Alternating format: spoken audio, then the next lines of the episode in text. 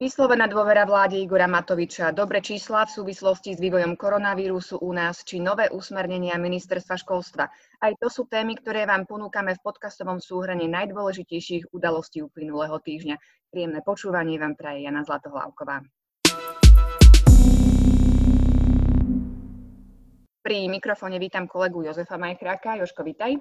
Ahoj. Poďme sa teda e, spolu pozrieť na tie najdôležitejšie udalosti, ktoré sme vybrali. E, myslím, že je dobre začať programovým vyhlásením vlády, pretože včera parlament vyslovil dôveru vláde Igora Matoviča. Aký priebeh malo schváľovanie programového vyhlásenia? Tak ten priebeh by som povedal, že to malo hladký, až na to, že vláda programové vyhlásenie posunula do parlamentu posledný možný deň, ale čo vzhľadom na tú situáciu, ktorú musí riešiť v súvislosti s epidémiou, tak e, nie je nič zvláštne ani nič kritizo- kritiky hodné.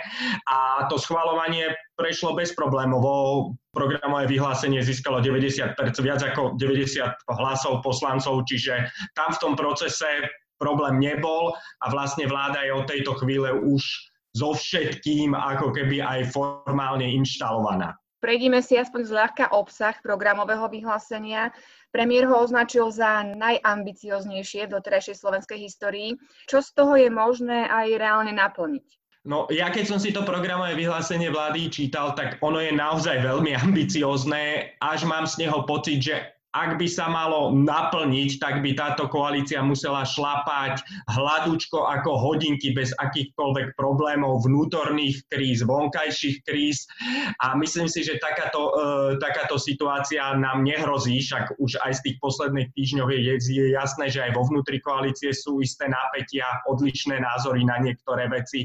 Vláda mu bude musieť čeliť ekonomickým problémom, stále ešte čeli epidémii, čo jej bude brať čas kapacity. Čiže je až natoľko, to programy vyhlásenie je natoľko ambiciozne, že mám pocit, že je až nereálne, aby sa v nejakej veľkej miere e, presadilo, čo ale nebolo tu, nebola tu vláda, ktorá by dokázala presadiť 100% zo svojho programového vyhlásenia. Myslím si, že pri príjmaní toho dokumentu sa s tým ani neráta ale na druhej strane by som chcel ešte povedať, že od tejto vlády sú veľké očakávania napríklad v niektorých oblastiach, ako je boj proti korupcii, právny štát, nastolovanie spravodlivosti. A tu by bola škoda, keby vláda premrhala tú vysokú podporu aj ústavnú väčšinu v parlamente a veľkú časť týchto opatrení, o ktorých hovorí v programovom vyhlásení, by nepresadila tak uvidíme, ako sa im bude dariť, budeme to pozorne sledovať. My sme sa v redakcii podrobnejšie pozreli na pro-life témy. Vo vyhlásení sa píše, citujem, vláda sa zasadí o ochranu nenarodených detí cez prevenciu interrupcií, a to najmä zlepšením finančnej situácie osamelých matiek a rodín, zastavením podpory interrupcií pri matkách vo veku nad 40 rokov a ďalšími preventívnymi opatreniami. Takže toľko hovorí dokument. Bude politická vôľa to presadiť? Ja si myslím, že na toto bude politická vola to presadiť, tento povedzme pro-life model. Tým, že je to v programovom vyhlásení vlády, tak s týmto súhlasili všetky koaličné strany. Ono o, z veľkej časti ide o kópiu toho návrhu Olano, ktorý tu bol na jeseň minulého roku, ktorý veľmi tesne v parlamente neprešiel. Tam hlavne ide o, ten bod, že keď je indikácia interrupcie vek nad 40 rokov, tak už nebude možné ho preplácať zo zdravotného poistenia, plus, e, plus sú tam tie ďalšie veci ako väčšia prevencia. Ja si myslím, že toto, toto vláda pravdepodobne presadí. Ja si ale myslím, že konzervatívnejší poslanci vládni by mohli byť aj ambicioznejší a je podľa mňa dosť pravdepodobné, že prídu s ambicioznejšími návrhmi zákonov. Možno kedy si navrhoval Richard Vašečka, ktorý je dnes poslancom za Olano, čiže e, vlastne zrušenie tých e, potratov na požiadanie, teda návrat k nejakému kvázi polskému modelu. A keďže súčasťou koaličnej zmluvy je to, že e, poslanci budú mať v týchto témach ochranu ochrany života, ak ide o koaličné návrhy voľnú ruku, tak je dokonca veľmi pravdepodobné, že prejde aj ambicioznejší e, návrh na obmedzenie interrupcií. Ďalšia téma, ktorá dlho rezonuje, je samozrejme koronakríza.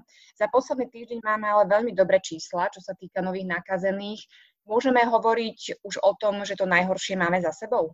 No, eh, ja neviem, že či takýto súd, na takýto súd by uh, si trúfol nejaký epidemiológ a že by na ňom riskoval svoju reputáciu. A ja sa v tejto téme cítim trošku menej na pevnej pôde ako pri tom programovom vyhlásení vlády, ale naozaj tie čísla sú dobré, uh, ten vývoj zatiaľ vyzerá dobre, čiže zrejme aj dojde k nejakému uvoľňovaniu tých obmedzení tak, ako bolo, ako bolo plánované.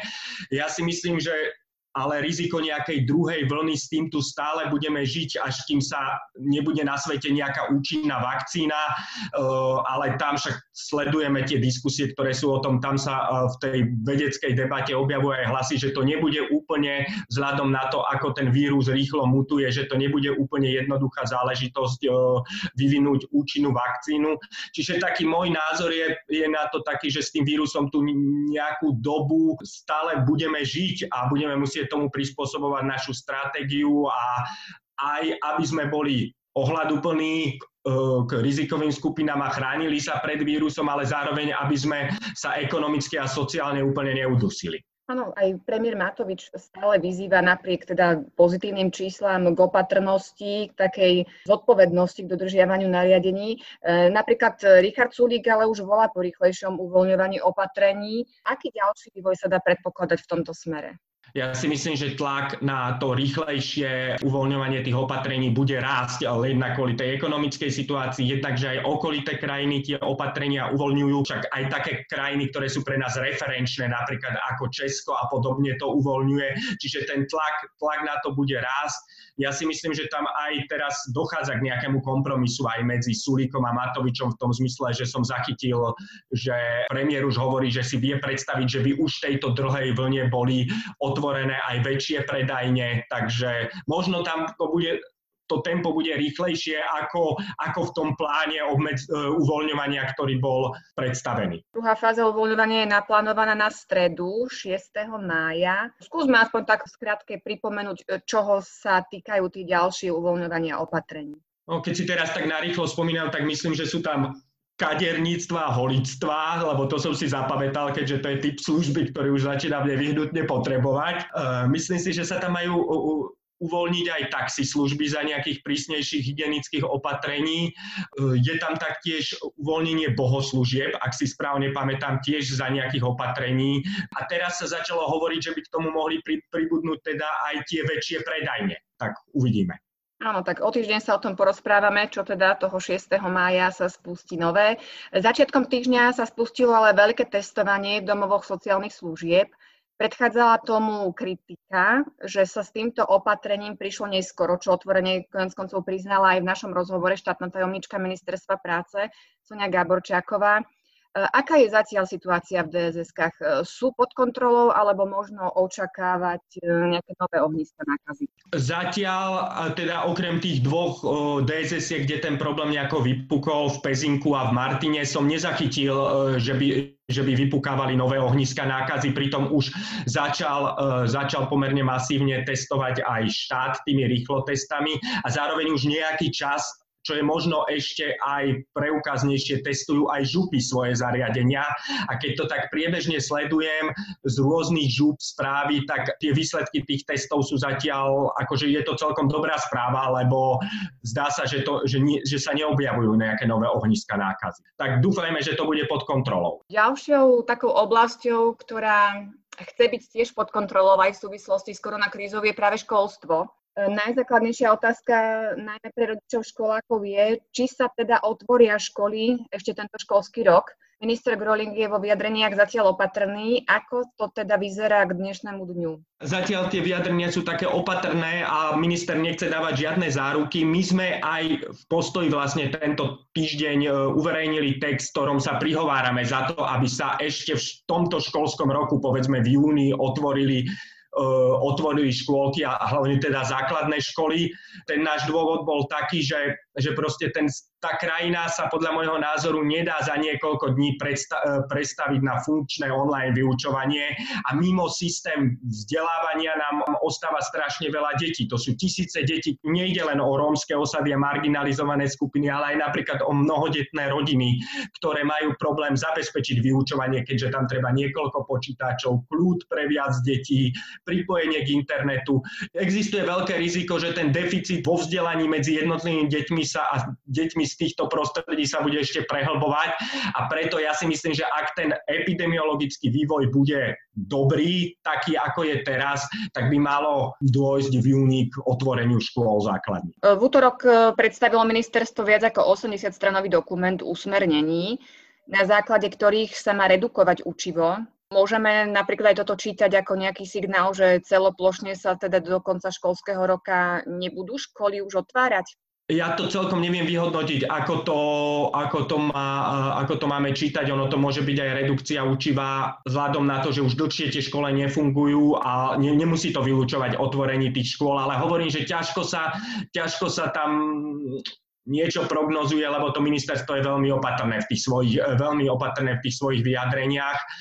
Ja opakujem, ak bude epidemiologický vývoj dobrý, tak ja nevidím dôvod, prečo by sa základné školy v nejakom sprísnenom hygienickom režime nemohli v júni otvoriť a hlavne teda nielen z dôvodu, že to blokuje čas ekonomických aktívnych ľudí, keď sú zatvorené, ale aj kvôli tomu, že proste pri tom dnešnom systéme zostáva strašne veľa detí mimo vyučovania. Na záver by som ťa poprosila ešte o také tvoje odporúčanie nejakého top článku, ktorý sme uverejnili na postoji tento týždeň. Čo by si tak dal do pozornosti? Tak okrem toho textu, ktorý som už spomínal, ktorý je o tom, že prečo by bolo vhodné ešte v tomto roku otvoriť, otvoriť školy, by som možno dal do, do pozornosti ešte článok kolegu Imricha Gazdu, ktorý, ktorý sa venuje tiež uh, téme, ktorá je dôležitá pre našich čitateľov a to je otvorenie kostolov, kde teda Imrich Gazda tvrdí, že církev by v tomto mala byť aktívnejšia a mala by to byť ona, ktorá viac,